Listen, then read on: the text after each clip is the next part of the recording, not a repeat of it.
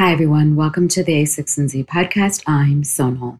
For this week's episode, we have one of our hallway style conversations, and this one is literally like eavesdropping in on a debate and discussion that actually started as a Twitter thread debate and discussion, all around the question of whether and how data and AI slash ML machine learning companies are different than software companies and what that means for the future of software businesses. Our guest even questions our view of software eating the world, or rather asks, what happens when software is everywhere? What comes next? Our guest is Peter Wang, the co founder and CEO of Anaconda, who also leads their open source and community innovation group, as well as created the PyData community and conferences, and has devoted a lot of time and energy to growing the data science community there. And he's in conversation with A16Z general partner Martin Casado, who's written a lot about the evolution of software businesses, the new age of data, and especially AI ML economics. You can find those pieces at a16z.com slash ML economics.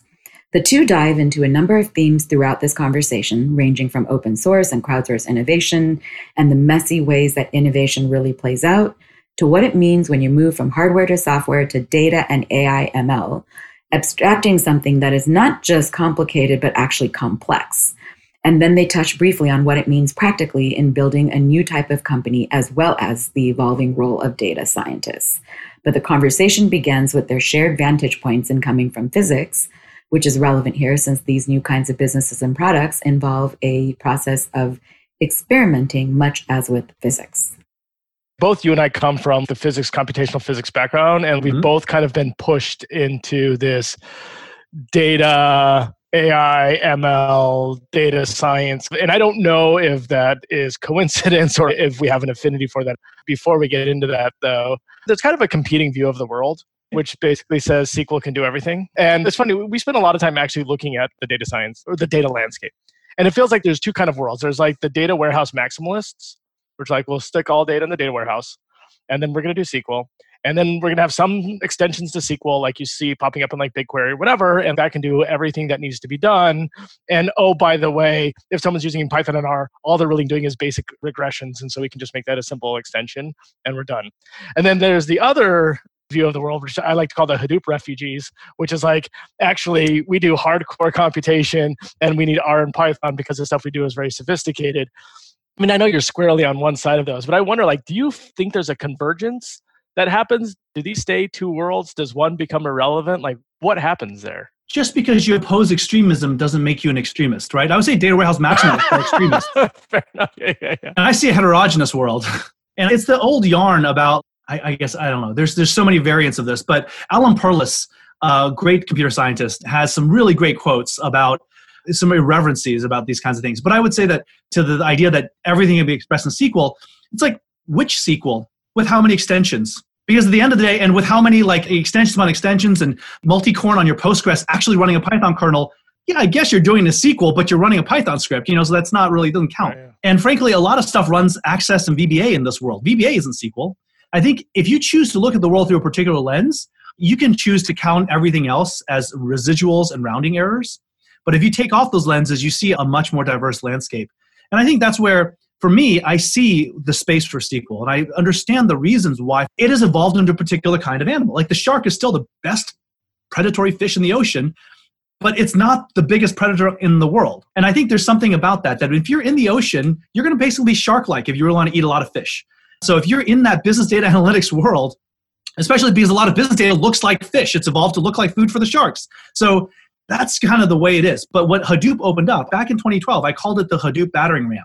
I said, listen, we're not going to win the Hadoop game. We'll let the Hadoop vendors go and fight against the Teradatas and the Oracles and all the classical data warehouse guys. Let them do that thing. Once they've battered down the door, we're going to come flooding in with all sorts of heterogeneous approaches to data science, data analytics, things that are hard to ask in SQL. And moreover, there's a term I use, which I don't hear used very often. Now, obviously, you've heard the term shadow IT, which is used quite a bit. But there's a shadow data management. That's a far, far more insidious and dangerous problem. When I was at a large investment bank, they had a million dollar Oracle database sitting somewhere, and it was too slow to actually run the analytics they needed. So what they did is they had an instance of this Oracle database, cost a million bucks, and what they did is the only query they ran was a bit full table dump into a CSV. And then they took that CSV and they did everything else with it. And it was Python scripts, it was some you know random Java crap, it was a bunch of other stuff, and it was sort of like so if you're a data manager, if you're like in the data management practice, you say, "Wow, we just have another big old million dollar instance stood up. Our data management techniques are great." A what do you call? Potemkin village, I guess, right?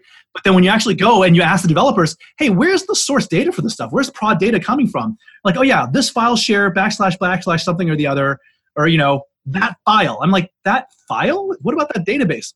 Don't touch the database. It's too brittle, right? So there's this kind of stuff going on, and everybody listening to this knows what I'm talking about. That shadow data management is absolutely a pernicious problem, and data science is just eating it alive. Because to ask the question you want to ask, you have to integrate data sets together. Master data management is about siloization, normalization, and all this kind of stuff. You've hit to the segue too. I just think it's so germane to what we're here to talk about, which is there's clearly problem domains which SQL is totally fine for right? Yep. And you can argue there's problem domains, which is just not good. I mean, like any sort of hardcore statistics is just not very good for. And the point of us being on this podcast is actually talk about okay, like, listen, we're seeing kind of new types of companies and new types of workloads, and they're around kind of processing data. And I totally hear you that this shadow data management is a real issue. And you can make an argument why that exists is not because people are stupid or they don't know how to do good workflows. It's like literally we don't have the tooling to deal with data in the right way. One macro question that I have that I would love to hash out with you is Are we seeing a fundamental shift in workload that requires a fundamentally new set of tools and a fundamentally new type of company? Or is this just more of a transition where we can kind of put into service the old tools? And I just want to be a little bit more specific, which is in the past you had your toolkit of systems approaches and you have a software system and you'd kind of pull them out and apply it to the problem and SQL is one of them. And we kind of understood how those software systems behaved and we kind of understood how the companies built around them behave. You know, as an investor looking at a lot of data companies, they just don't look the same the types of tools they use, the type of operational practice they use, and the one that you pointed out was a great one, which is now data becomes a primitive that you want to actually apply like software techniques to in a way, but we don't have the tools to do that.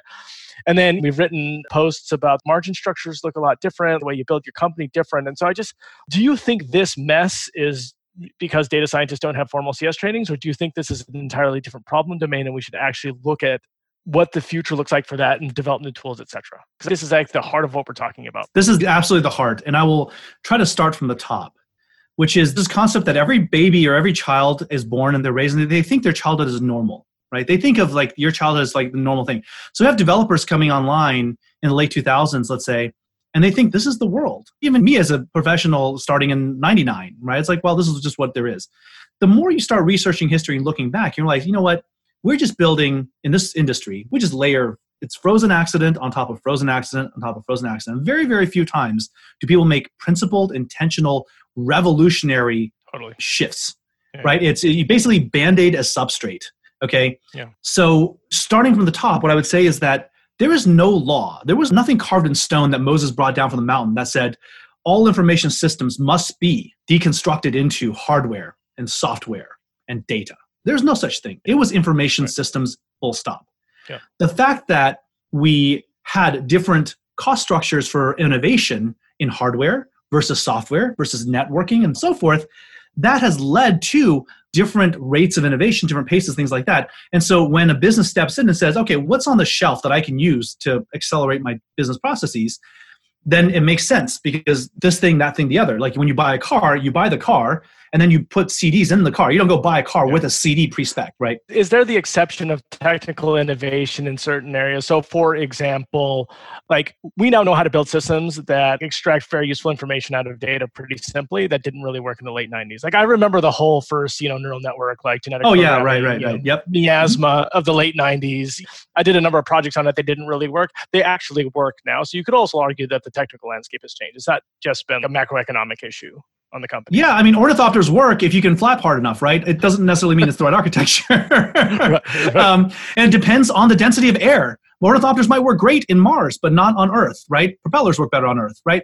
Well, with internal combustion engines and et cetera, et cetera. But the point is that, yes, you're right. I guess my point could be stated thusly. There is a multi-dimensional optimization surface we should be thinking about, not just the optimization surface of software or data architecture, data management, and you know things like that. I mean you, as someone did software defined networking you know that better than anybody. But here's what's interesting to me which is if you build a hardware company the tools you use the money that you need to raise the innovation pace is defined one way. And if you do a software company it's actually defined quite differently. Although you still use like a lot of the same practices still is engineering you can still modularize. It's not clear to me that as soon as you move to data you're in the same domain. Software to me feels like an engineering problem that you can modularize, you can build interfaces, you're building it from the ground up, you control all the primitives. Data feels like science. It's like you're trying to rein the complexity of the physical world, right? It's one thing to like build a house, building a very complex building, very hard. And we had to do all this design practice, and yet, you know, we got the skyscraper. That's very different than understanding the cosmos because the cosmos is so complex and you don't understand what it is and you don't have a blueprint. And data companies are defining the cosmos more than building the skyscraper. You, you hit it. You hit it on head. I'll just back up and comment on one thing relative to the hardware and software. Hardware is frozen software to some extent, but the pace of oh, how to put it, because hardware is expensive and slow and has been at least historically, the industry has a much more robust view towards standards. Now, here's the thing: because you have standards, now you have a binary, bullshit proof, does it work or does it not work kind of thing. Okay?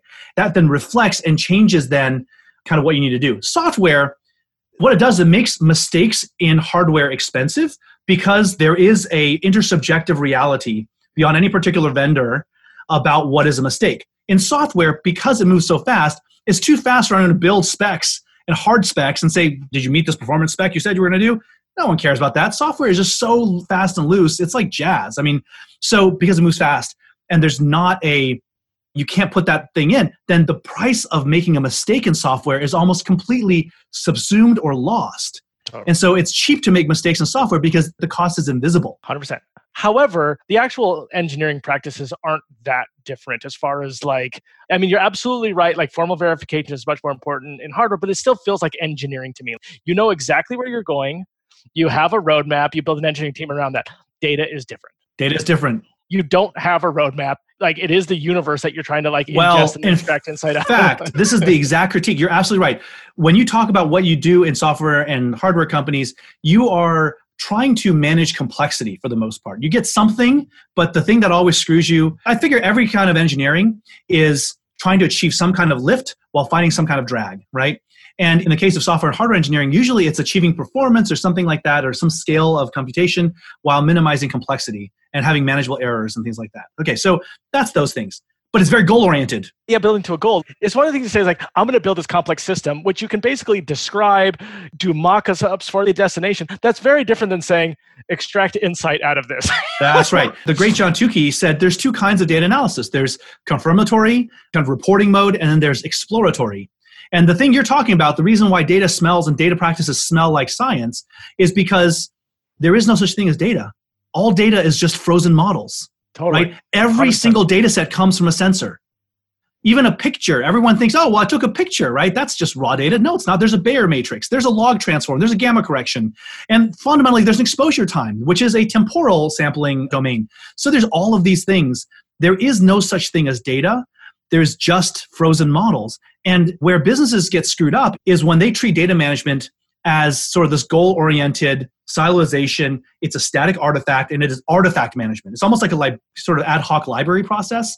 And that's not the same as the kind of data thinking or the way when you think about data in a ML AI sort of world. Because in that world, we see that models and data are both fluid. It's a much more from a meta, not to get too metaphysical, but it's more of a process oriented metaphysics. It's much more temporal oriented than the static views that current data management practice has. And that's why the I think the SQL database extremists are not going to win this particular round. So I'm a systems guy, right? Like yep. I did my PhD in computer systems. And in systems, we have five tricks. It's like virtualization, caching, you know, like, like we literally have five or six tricks that we throw at every single problem. And you can build amazingly complex systems with these things. Like, you know, we understand distribution, we understand consensus.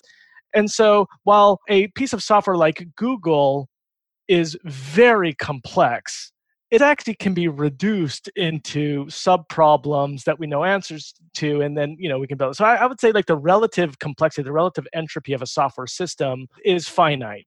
Right. It's not clear to me if you're trying to use data to run a system that the entropy is as finite. Well Meaning yeah. don't control nature. I mean think what do we use data for? We use data for pricing we use data for fraud detection. We use data for calculating wait times. Okay, so what are the inputs from these things? These things, it's like people's behavior. Like there's so right. much entropy in all of us. It's like the weather. it's like these. It's hugely lossy, right? Well, it's these classically chaotic, high entropy systems. And so, one of my theses, and I'll just love to test this on you, is that building a software system is a relatively low entropy exercise because you're dealing with primitives that you understand and you're engineering it where actually trying to deal with data is, inc- is you're, you're reining in so much entropy and you're trying to extract it. That ultimately is why we end up with different companies because it's just much much harder to like deal with that much complexity. Yeah well that makes a lot of sense and you know the Cynefin framework talks about the difference between complex and complicated and chaotic right? Yes yes yes yes sure. Right and so complicated and i think the pithiest way to say this is complicated means that you can take it apart, understand the bits, and put it back together again. Complex means that you cannot do that, right? So a fine Swiss watch is complicated, a cockroach is complex. And so I think when you talk about computer systems, I'm not a systems guy like you are, but one of the best things I've heard about it is that everyone thinks, what was the quote? Everyone thinks distributed computing is about space, but really it's about time. What is the time horizon in which we can define a unit of atomicity? What is the time to coherence right et cetera et cetera. And so it's always a space-time trade-off and I, am sorry i make this like so like into the physics world but but i see it that way because it's a natural flex for me. In fact i wanted to major in computer science but my dad who is a physicist he said look son if you become a computer programmer if you go into computer science you're going to become a programmer and you're just going to build tools. If you're a scientist though you're going to be the one using those tools to make an impact. So i majored in physics but then as soon as i got out of physics it was 99 i'm like all my friends are getting like they're getting starting bonuses and they're getting jobs and they're worse programmers than me. and so I ended up joining a computer graphics startup. And that's when I started using Python was in 99. I realized that I could script a bunch of C++ much better with Python than with broken template support in Visual Studios. This is god awful. I came to networking by way of computational physics. Actually, when I was a computational physicist, I was a computer scientist doing computational simulation at Lawrence Livermore National Lab. That was my first job after undergrad. I was a huge numeric user because that was the only way to do high performance computing in Python. And from what I understand, that became Anaconda. I would love it if you would kind of give the history of that project. So in 99, it was Jim Hugunin. I think there's some others I might be forgetting. Can be credited with working on some of the early matrix stuff. And then Jim Hugunin worked on numeric. And they realized that the operator overloading in Python would allow you to do something that looked a bit like MATLAB. You know, like it's like, hey, it looks like you write vector code. And it's like, hey, this kind of this hack kind of works. And also Python's C level extensibility meant that they could build a little tight C library that would be fast. So you're writing the scripting thing, the syntax looked like MATLAB, but it ran at basically C speed, which is really important. So then it turns out though that some of the features they built the Space Telescope Science Institute folks, the ones who run the Hubble telescope, they had some other ideas about what they want to do with this library. And numeric wasn't quite flexible enough or some other stuff, but they created an alternative matrix library called NumArray. And NumArray had like fancy indexing, NumArray had a few other things. And so the ecosystem in the early 2000s, when I first got my first paid job doing Python was 2004, uh, and I was doing consulting on Python and SciPy and all that stuff. And there was still a split between NumArray and numeric. In fact, most of the libraries that were trying to build on top of this stuff they built a compatibility layer called numerix, which would then would flexibly import sub symbols from these different libraries depending on what you're trying to. It was terrible. The um, wild and woolly days of early Python. You know, it's a mess. Crowdsourced innovation is always a mess, but the result is still nice because what happens is you end up getting somebody like Travis Oliphant who comes along 2005 and says, "This is a mess." And this is slowing down innovation because everyone has to do the work twice. We've got to make it work with NumArray and with numeric, and we can't make forward progress. So he spent a year of his life into making just coding and designing. And he made a really nice thing and he called it NumPy. And he came out with it in like end of 2005, 2006 timeframe. And then the world rejoiced. And everyone's like, oh my God, this is great. This is the unification we needed. You know, at the SciPy conference in Pasadena, the, the following year, we gave him an award. Anyway, that's what happened in the mid 2000s. And then many years later, then in 2010 timeframe, he actually joined the company I was at, Enthought. And we had many happy days there doing a lot of scientific computing consulting, which is fun for science nerds, but a niche area, right? But then we started getting contracts and consulting inquiries from hedge funds and from banks and investment banks and things like that. And by the end of the 2000s, I'm walking to the floor of like JP Morgan, Bank of America, and they have thousands of people relying on SciPy and NumPy to run advanced models. You had coders sitting next to traders like on the energy desk, and you're like, this guy is asking me really deep questions about SciPy. He's really trying to do stuff with this. So I had this insight that I think Python is ready to go into the mainstream like business analytics space. And that's not just MATLAB that it could be taking market share from, but maybe SAS. So at the same time, big data was starting to crest at that time or peak. And I realized that people want to do more than just ask SQL questions of their big data. And in fact, when I went to the first Strata in 2011, all of the vendors on the show floor were selling many different flavors of Hadoop, SQL integrations, faster Hadoop, et cetera, et cetera. But then when you go to the tutorials, every single data science tutorial was teaching Python and R. But there's no Python vendor and also, Python's kind of janky for some of this stuff. It doesn't play with Java very well. Python and R were both second class citizens in the Hadoop world. So I said, you know, I think there's something here. And that's why I started the company. We started as Continuum Analytics in 2012. And it was Python for business data analytics, Python for data science.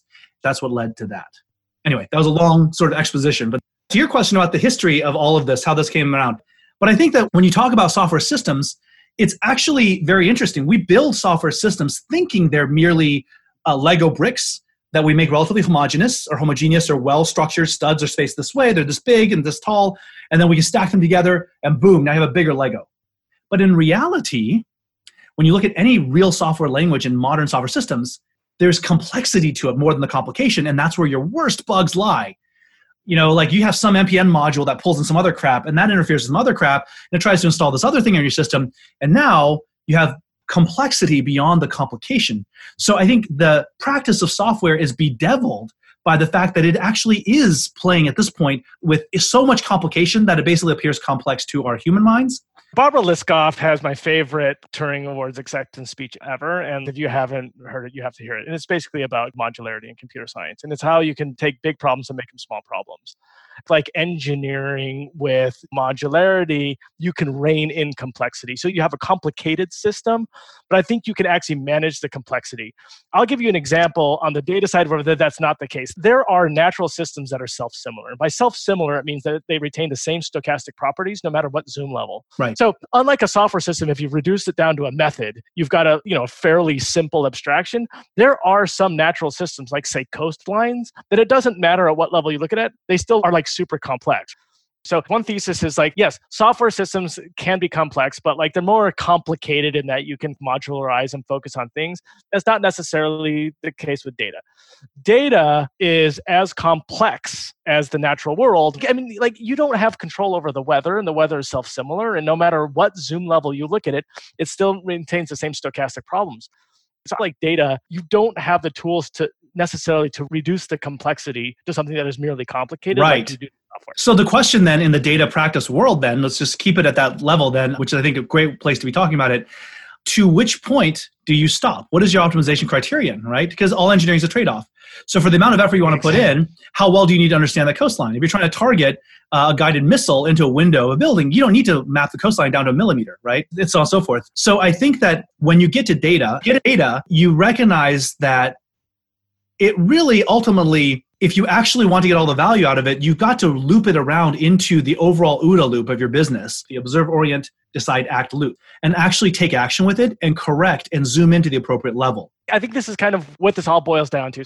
So now the question is let's say that you're building a company that instead of you know the goal of the company is building a modular software system is reining the complexity of data which we're seeing more and more companies do what does that mean to deal with that much complexity? So what you just mentioned is well okay maybe you look at like the different zoom level or maybe you've got like a full feedback system or whatever but before we even get to how you do this i would like to either agree or disagree that the companies trying to rein in that complexity are different. I completely agree with that. The companies that actually understand even the problem they need to solve they have a better chance of solving the problem because it's actually very much like cloud computing it used to be how do i build the software on the basis of the computational resource i have access to well once you have ability to access essentially limitless computation you got to ask about well what is it i would need to build what i really want to do right so i think with data it's a similar thing where you say well you can put in for any arbor, you can put in more money and get more texture, more resolution in predictions. Exactly. Where do you stop? Right? Exactly. Exactly. And, so, and the stop is like, I can only convince the CEO to hire three data scientists, so that's where we stop. Is just what three data scientists can do. I think that's how a lot of people are winging it right now. But the interesting thing with the hedge funds, you look at them as they understand this. Like some people say, you know what, we're not going to work at the microstructure level. We're just not going to do that because there's a few big players that play the high frequency stuff. We're going to leave that out. We're going to do kind of longer term stuff and do bigger strategies, some you know longer term strategies. So they self select into zones where they believe they have the observational capacity and connect that to execution capacity. Again, it's about the OODA loop.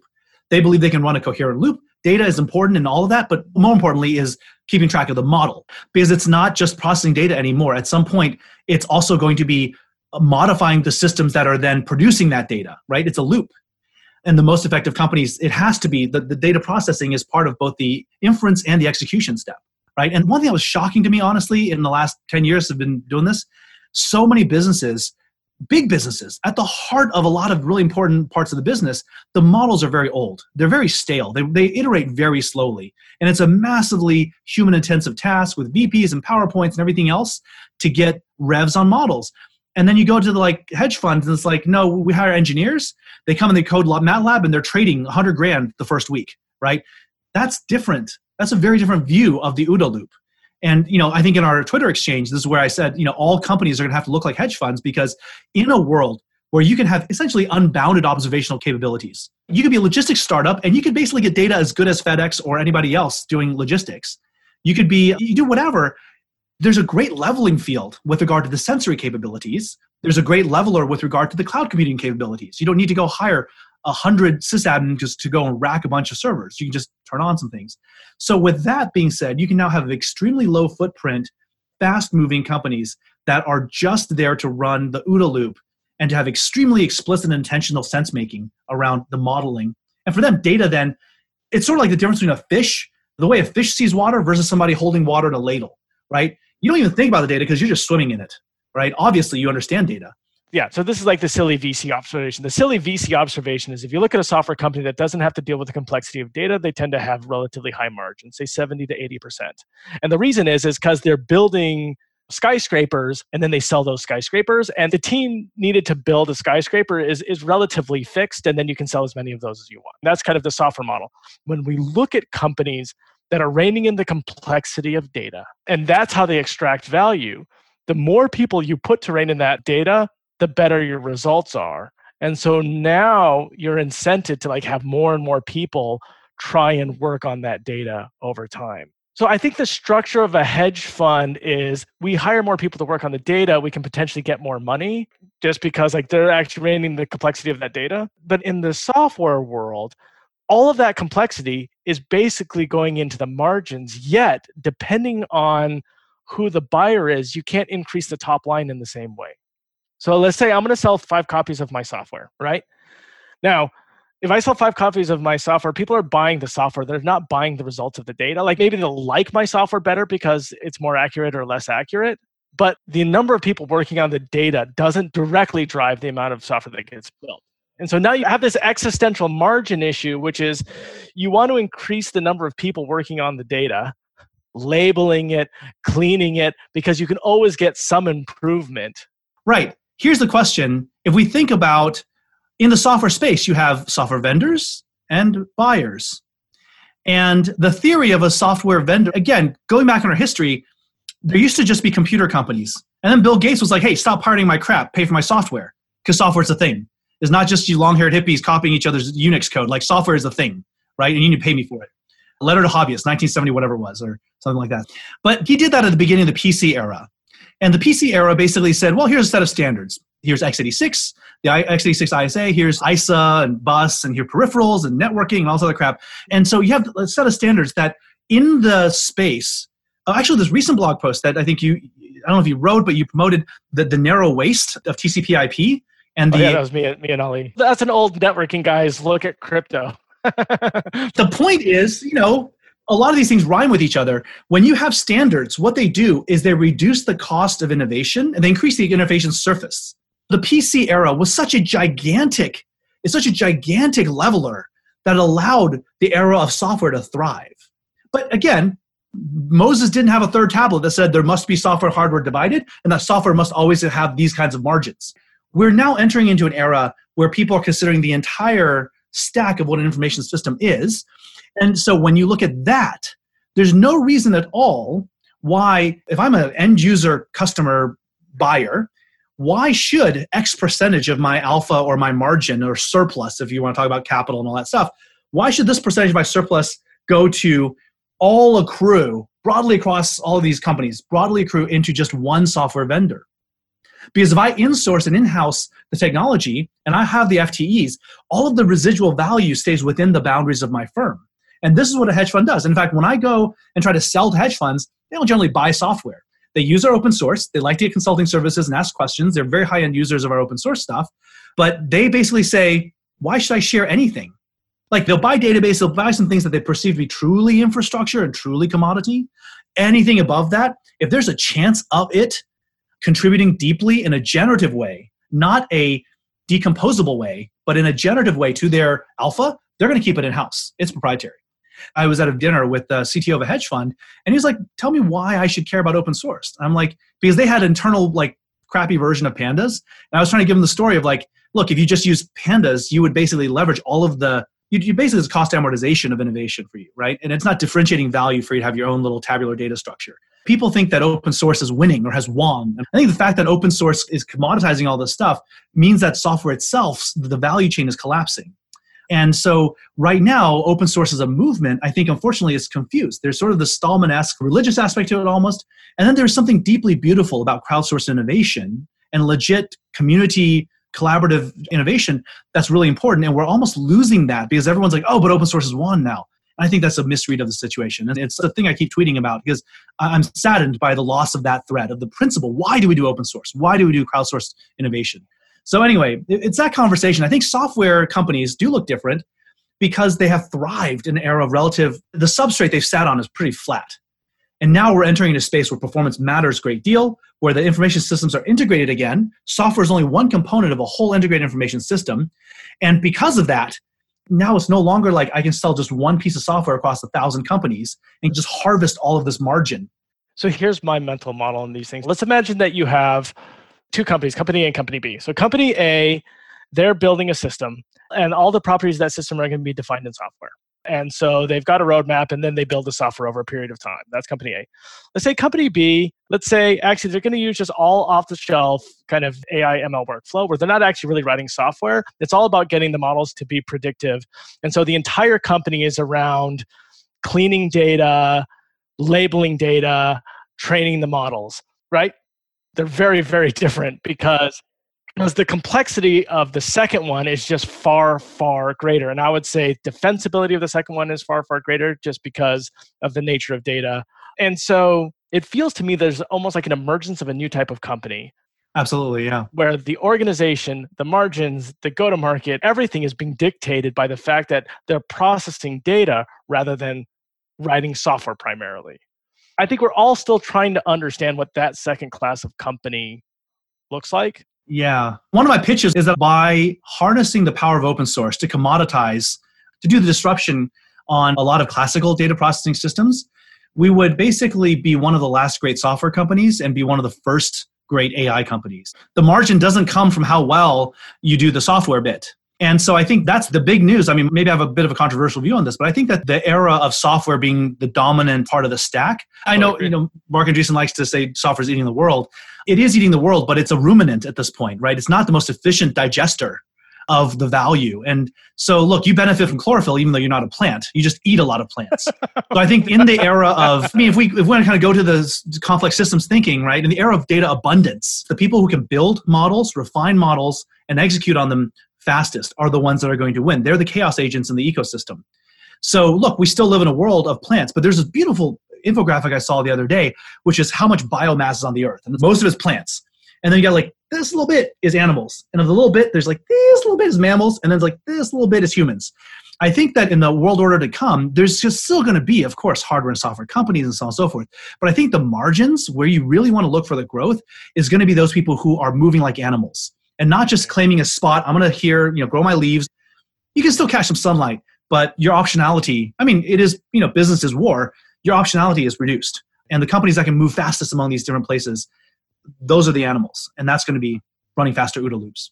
I would love to talk about how this impacts the actual business. So I'm not sure there's a huge change on go to market except for the fact that there's two types of these kind of AIML companies. There's the infrastructure companies, which basically build the tools to use AIML, and that's standard.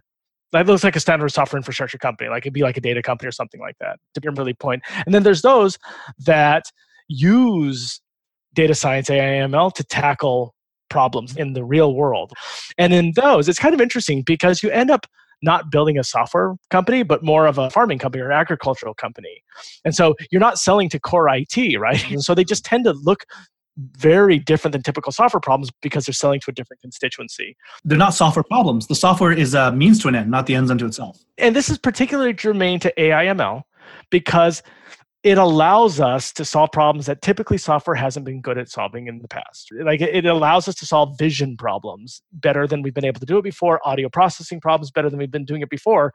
It's kind of like the best way to interoperate with the physical world. And so now we're off like building these companies that solve these kind of real world problems. And you just have different looking companies to do that because again, you're selling to the person that inspects the HVAC system. You're selling to the person that is the farmer. You're selling to the person that does manage the forest. So I think one thing from the very high level level that and like anybody creating a company in this space needs to think through is the following, which is if you're building just the infrastructure, just the tooling and the nuts and bolts, you look like a software company and somebody else deals with the actual AIML application, and that's fine. But let's say that you yourself are ingesting the data, cleaning the data, labeling the data. There's a lot of variable costs to do that. Like every customer may have a new data set. And what happens is this impacts the margins of your business. Like it looks like you have lower margins because for every customer you've got all of this work to do. And so i think you need to make a decision early on whether do you want to be the one that's doing that work or because that's something you can actually offload to the customer. So let's say you go to a new customer listen we're going to take all your data we're going to clean your data we're going to create your models and we're going to solve your problems. And in that case you internalize all of that and as far as your organization you need to know that this is basically a services arm. Another option is you can say customer, we're going to give you all these tools, but you're going to have to bring in your own data. You're going to have to hire people to label it. You're going to have to learn to tune your models, and we'll help you with all of that. But you're the one that's going to go ahead and sink that cost. And so you have to think very deeply of how you structure your company relative to the variable headcount, like the headcount that has to grow per customers, because that seems to be the big difference that we see for these AML companies and the typical software company. I think it's hard to do one of these companies right now because we are in a transitional time. A lot of the customers don't even know what they're asking for and they're kind of looking for that help. And even now, people they, they recognize it's a growth area and where the future is headed, so they want to spend some money on it. But absolutely right. The amount of work you have to do per customer starts looking a lot like a services play. And there's a reason why a lot of companies, when you really look inside the skeleton, like what I think I called it the skeleton buried in the ARR, you see a lot. totally. Eric von Hippel has a great book around democratizing innovation. And he says, even when we have a space in which a product is possible, products usually only cover 60 to 70% of the end user need. The end user still has to do. And he's not talking about software. He's talking about people like, you know, welding things onto the side of their tractors, right? He's talking about in general, the customer has this thing they need to do. When it comes to AIML application areas, it's a lot more than just 30% and it has to be customized per customer site.